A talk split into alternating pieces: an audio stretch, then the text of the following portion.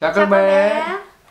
Hôm nay chúng mình sẽ cùng nhau đọc một cuốn sách mang tên Bà tôi đã từ từ nhỏ đi, tác giả Michael Dudcock và Kristen Arsen, dịch giả Thi Thi hiệu đính nhà thơ hữu Việt.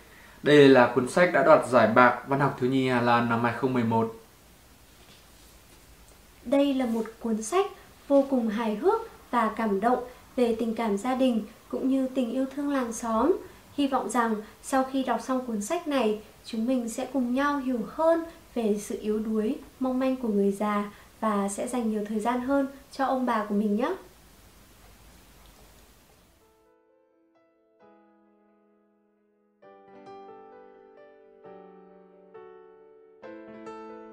Bà tôi già lắm, nhỏ xíu và đôi khi cực kỳ lẫn. Nếu giơ tay ra, tôi có thể giữ lấy bà ở giữa ngón cái và ngón trỏ. Bà nhỏ như thế đó, bạn không tin tôi sao? Nhưng thật sự là thế. Hồi xưa bà cao lớn, cao lớn hơn cả cây chổi, nhưng nhỏ hơn cái thang để sau vườn nhà dưới tán cây lê. Nhưng tôi chưa bao giờ được thấy bà lúc to lớn, vì càng già, bà càng nhỏ đi. Nghe thật kỳ lạ, nhưng đối với bà thì việc ngày càng nhỏ đi thật là tự nhiên. Bà tôi tên là Rose. Thật ra bà tên Rosa, một từ cổ của Rose. Ông tôi không gọi bà là Rose, cũng không phải Rosa, mà là bông hoa của anh. Đôi khi ông nhìn thật sâu vào mắt bà, sâu hết mức có thể. Bạn đã bao giờ nhìn thật sâu vào đôi mắt ai đó? Thật sự là sâu. Sâu đến cả phía sau màu mắt xanh hay nâu. Ông tôi có thể làm được như thế. Ông có thể nhìn sâu vào đôi mắt bà, sâu đến mức làm bà đỏ mặt. Đỏ từ khóe môi đến tận mang tai. Và rồi ông nói Bông hồng bé nhỏ của anh Khi anh nhìn vào đôi mắt em Thì đôi má em đỏ bừng. Mỗi khi kể tôi nghe chuyện ấy Bà lại đỏ mặt Bà lắc đầu nhẹ nhẹ. Bà không phải là bông hoa. Bà nói Vì bông hoa thì không thể đỏ mặt. Ông là thủy thủ. Ông có những chuyến đi biển kéo dài nhiều tuần. Ông lấy chiếc vali lớn màu nâu dưới kệ tủ và bỏ vào thật nhiều quần áo. Ông nhìn thật sâu vào đôi mắt bà, sâu hết mức có thể và nói Chào bông hoa, chào cánh hồng, chàng thủy thủ của em phải lên đường. Chào em yêu, anh hắt vội em nghe một điều, bởi vì anh yêu em, anh yêu em. À, bà cười. Tại sao em cười? Ông hỏi. Bởi vì anh cũng biết làm thơ, bà đáp. Ông bà sống trong một căn nhà nhỏ gần sông, cách xa phố thị, với một con đường dài. Con đường ấy dẫn đến tận nhà, tạo một khúc khoảnh trước cửa và lại vòng về phố. Ông bà tôi sống ở đó, ngay khúc khoảnh lớn của con sông. Dọc theo bậc thang bạn có thể đi xuống. Dưới đó có con thuyền của ông. Trước khi khởi hành, ông thường thổi kèn. Đút! Tiếng kèn vang trên sông, ông dang rộng tay vẫy, từ trái sang phải. Tạm biệt! Chào Rose! Một trong những chuyến đi xa đó, ông mang về tặng bà một bông hoa cài tóc. Nè em! Ông nói. Một bông hoa cho bông hoa của anh. Cảm ơn anh, bà nói. Và bà cài bông hoa ấy phía sau tay. Bà không bao giờ lấy nó ra. Bông hoa ở phía sau tay bà một thời gian đủ lâu, cho đến một ngày, bà quên nó. Từ khi ông mất, căn nhà bên sông trở nên thật im ắng và bà cảm thấy thật cô đơn. Không còn nghe một tiếng động nào ngoài tiếng tích tắc của chiếc đồng hồ. Tất cả đều làm bà nhớ đến ông. Chiếc giường sát bờ tường, giày trong kệ tủ, vớ trong ngăn kéo. Vì vậy bà rời xa căn nhà. Bà đến ở tạm nhà tôi một vài ngày. Bà mang theo hai chiếc vali. Chiếc vali này chứa quần áo, Bà nói Còn chiếc kia chứa gì ạ? Tôi hỏi Nó chứa đầy nỗi buồn Bà đáp Quần áo bà xếp vào tủ Vali chứa nỗi buồn bà để bên giường Và trên chiếc kệ cạnh giường Bà để tấm hình ông Bà ngồi trong chiếc ghế và nhìn về phía trước Bà nhớ ông nhiều Bà nói Cảm giác khi nhớ một người thật sự như thế nào ạ? Tôi hỏi bà uhm, Thật khó giải thích. Bà đáp thật nhẹ, giống như ai đó cầm một con dao đâm những lỗ nhỏ vào tim. Như vậy thì đau lắm. đúng là rất đau. Bà nói, có lẽ những lỗ nhỏ ấy đẩy nước mắt ra ngoài.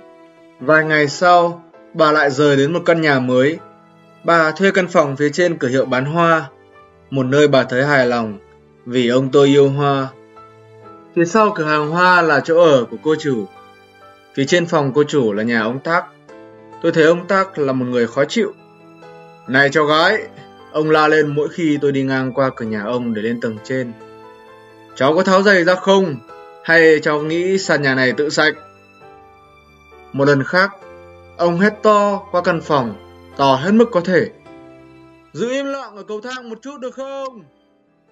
Thầy Beth ở phía nhà trên nhà ông Tác. Lúc đầu thầy Beth không nói gì nhiều. Bà tôi già lắm, nhỏ xíu và đôi khi cực kỳ lẫn. Nếu giơ tay ra, tôi có thể giữ lấy bà ở giữa ngón cái và ngón trỏ. Bà nhỏ như thế đó, bạn không tin tôi sao? Nhưng thật sự là thế. Hồi xưa bà cao lớn, cao lớn hơn cả cây chổi, nhưng nhỏ hơn cái thang để sau vườn nhà dưới tán cây lê.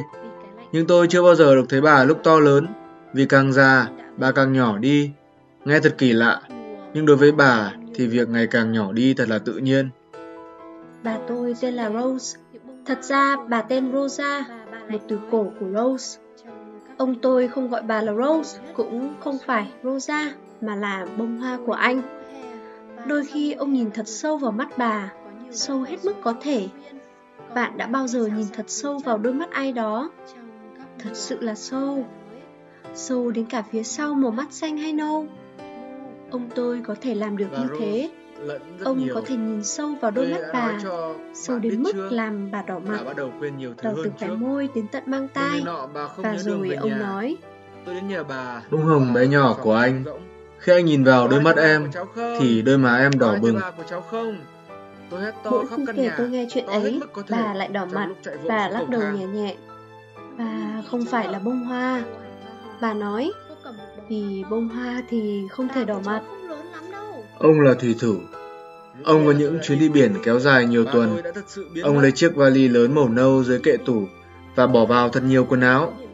Ông nhìn thật sâu vào đôi mắt bà, sâu hết mức có thể và nói Chào bông hoa, chào cánh hồng, chàng thủy thủ của em phải lên đường.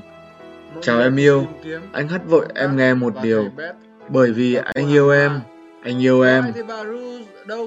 À, bà cười. Tại sao em cười? Ông hỏi. Bởi vì anh cũng biết làm thơ, bà đáp. Là cháu kia rồi. Ông bà sống trong một căn nhà nhỏ gần sông, cách xa phố thị, với một con đường dài. Con đường ấy dẫn đến tận nhà, tạo một khúc khoảnh trước cửa, và lại vòng về phố. Ông bà tôi sống ở đó, ngay khúc khoảnh lớn của con sông, dọc theo bậc thang dùng mình vì lạnh. Bà muốn về nhà. Bà nói nhỏ. Tôi bỗng hiểu ra, bà tìm đường về căn nhà xưa bên dòng sông. Bà ơi! Tôi nói và đưa tay cho bà nắm. Chúng tôi cùng nhau về lại căn nhà có cửa hàng hoa. Bà ngồi bên cửa sổ, nhìn ra ngoài. Bà trông nhỏ hơn ngày hôm trước. Bà giống như ngọn nến.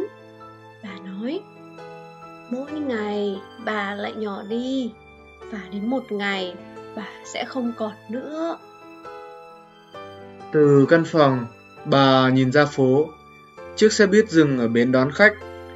Bác bán trái cây bày hàng bên lề đường. Cô hàng hoa chào mời những bông hoa đẹp nhất. Bà nhìn thấy tất cả từ chỗ ngồi của mình. Và vì vậy, mỗi sáng bà đều ngồi bên cửa sổ. Để kể những gì bà thấy và để thấy những gì bà kể. Bà thì thầm. Trên đài đang phát một bài hát. Đó là một bài hát chậm, buồn. Những bông hoa bên thềm cửa sổ khẽ rung rinh. Như thể chúng đang nhảy múa. Bà nói. Đó là một bài hát cũ, một bài hát xưa bằng tiếng Pháp, theo tôi nghĩ.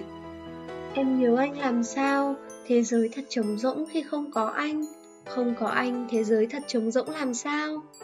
Bằng tiếng Pháp, và bà làm nhầm hát theo. Bà đang nghĩ gì? Tôi tự hỏi. Khi bà chậm chạp đi qua các lối trong căn nhà có cửa hàng hoa, khi bà ngồi bên cửa sổ và nhìn ra ngoài, bà nghĩ đến ông. Bà nghĩ đến căn nhà ở khúc quanh sông, Bà nghĩ đến những chiếc vớ trong ngăn, đến chiếc giường sát bờ tường. Tiếng đồng hồ đổ chuông mỗi giờ. Tôi có thể nghĩ ra nhiều điều tồi tệ, nhưng điều tồi tệ nhất là thế giới này không có bà. Chỉ nghĩ đến điều đó, tôi đã thấy tim mình bị nhiều vết đâm và nước mắt trào ra, chảy dài trên má. Bà tổ chức một bữa tiệc lớn, bà viết thư mời tất cả mọi người quen. Gửi ông Thắc, mỗi buổi sáng khi đồng hồ gõ 9 giờ, tôi thấy ông xách vali đi làm. Tôi rất ấn tượng về ông. Tôi muốn gặp ông một lần để nghe giọng nói của ông. Tôi chắc rằng ông cũng tử tế như vẻ ngoài của ông. Tôi không còn khỏe nữa. Gặp một lần và rồi ông sẽ không còn thấy tôi nữa. Tôi chỉ ngày càng nhỏ đi. Tôi đã quên nhiều và còn quên nhiều hơn nữa. Tôi quên mất tại sao tôi lại viết bức thư này. À, tôi nhớ ra rồi. Bà đã viết thư cho những người bà muốn gặp mặt lần cuối. Ông Thác đã đến. Ông mặc bộ trang phục đẹp nhất và ông mang theo hoa. Ông không cần làm thế, tôi nói khi mở cửa. Ông biết, ông Thác nói, nhưng ông vẫn thích mang theo hoa. Rồi bác bán trái cây đến, bác mang theo một túi nho. Chẳng tốn công sức gì đâu, bác ấy nói. Rồi cô hàng hoa đến, với một bó hoa to. Thầy Beth và cô Ren đến cuối cùng Họ không đem theo gì đến ngoài một nụ cười to, cười từ khóe môi đến tận mang tai. Họ dạng người và không rời nhau suốt buổi chiều. Họ cùng nhau làm mọi thứ, cười, nói, suy nghĩ và cả im lặng. Tôi sắp có em bé. Cô Ren nói. Tôi cũng vậy, thầy Beth nói. Mọi người đứng bên cửa sổ im lặng, tất cả đều thấy lạ. Ồ, ông Thác nói. Ông ấy bắt đầu cảm thấy ngột ngạt trong bộ quần áo trật. À, cô hàng hoa nói.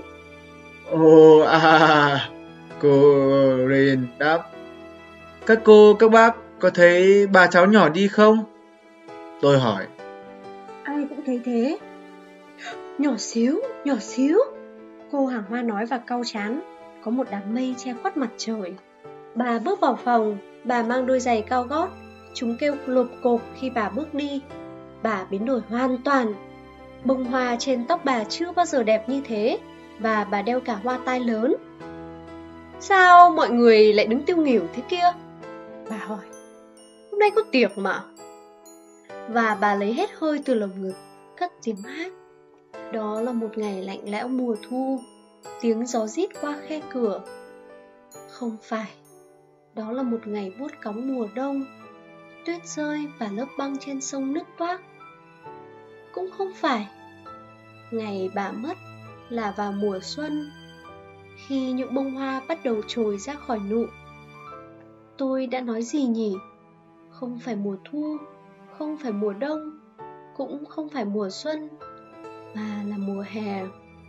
Mặt trời dọi xuống thảm cỏ và cánh đồng Cửa sổ để mở và những cơn gió nhẹ lách qua rèm cửa. Người bà nhỏ bé của tôi nằm trên chiếc giường thật nhỏ, viết sáo một điệu nho nhỏ, nghe như tiếng của biển. Tôi ôm bà bé nhỏ của mình trong tay, bà bé đến mức tôi phải thật cẩn thận. Tôi không muốn làm bà vỡ vụn. Chỉ một lúc nữa thôi, và bà sẽ ra đi. Bà yêu cuộc sống này làm sao? Bà nói, Cháu yêu bà làm sao? Tôi đáp. Cháu sẽ nhớ bà lắm. Nhớ nhung thì là khổ đấy. Bà nói. Trái tim tôi dặn nứt như lớp băng trên mặt nước. Ở bên ngoài kia lạnh giá. Vâng, và nó làm cháu đau. Như thể có một con dao cứa vào tim. Ừ, dĩ nhiên là bà không rời xa cháu. Giống như ông luôn ở bên bà bà sẽ luôn ở bên cháu. Bằng cách nào? Và ở đâu ạ? Tôi muốn hỏi. Nhưng bà đã đặt ngón tay bé nhỏ lên môi tôi. Cháu không biết vì sao người già ngày càng nhỏ đi sao. Và ngay khi tôi muốn nói rằng tôi không biết, rằng tôi có lẽ sẽ chẳng bao giờ biết, rằng tôi sẽ rất buồn và cô đơn, thì trái tim tôi bỗng dạn nứt và tôi đã hiểu. Dĩ nhiên rồi, để bà có thể luôn bên tôi, để bà có thể mãi trú ngụ trong một ngăn của trái tim tôi. Tôi đã khóc, nước mắt thật ấm. Và những bông hoa trong căn nhà có hàng hoa bỗng nở